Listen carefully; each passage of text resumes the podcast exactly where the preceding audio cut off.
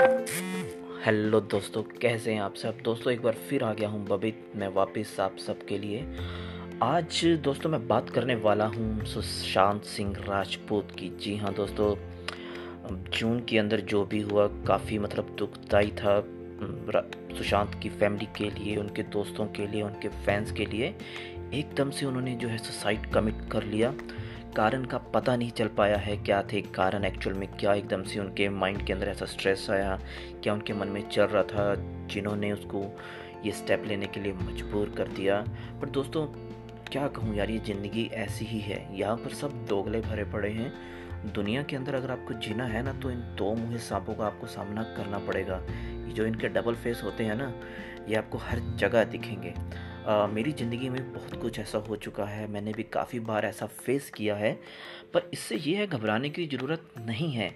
आपकी ज़िंदगी में टेंशन हैं ये हर एक ज़िंदगी में होता है यार। मेरी नहीं आपकी नहीं हर किसी की ज़िंदगी में आप देखेंगे हर दूसरे आदमी की ज़िंदगी में टेंशन आपको मिलेगी मिलेगी।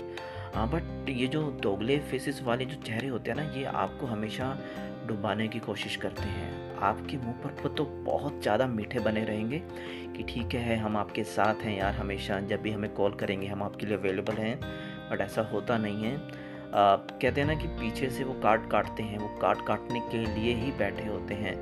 इसी पर मैंने दो लाइंस भी बनाई हैं ट्रिब्यूट टू है सुशांत सिंह राजपूत को कि बिखर रहा था दुनिया में बिखर रहा था इस दुनिया में तो सब सांप बन कर कर रहे थे हिस।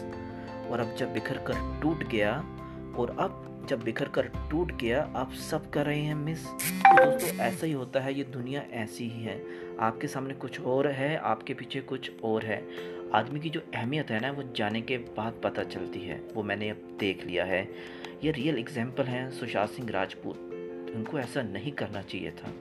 इतनी अच्छी फिल्मकार हैं, इतने दिल वाले एक्टर हैं, वो मत क्या कहें यार? उनकी फ़िल्म देखी थी ना एम एस धोनी और केदारनाथ, वाकई में। मज़ा आ गया था। छिछोरों में तो जो उन्होंने रियलिटी दिखाई थी छिछोरे फ़िल्म के अंदर वो बयान नहीं कर सकते हैं। स्पेशली हम देखने गए थे, मैं अपने दोस्त के साथ फ़िल्म देखने गया था। वो इमोशनल भी हुआ था, लेकिन उसके बाद उसने भी अपना जो है ना, दोगला चेहरा दिखा दिया था। तो दोस्तों, बस स्ट्रेस फ्री रहिए टेंशन फ्री रहिए और दुनिया जाए भाड़ में।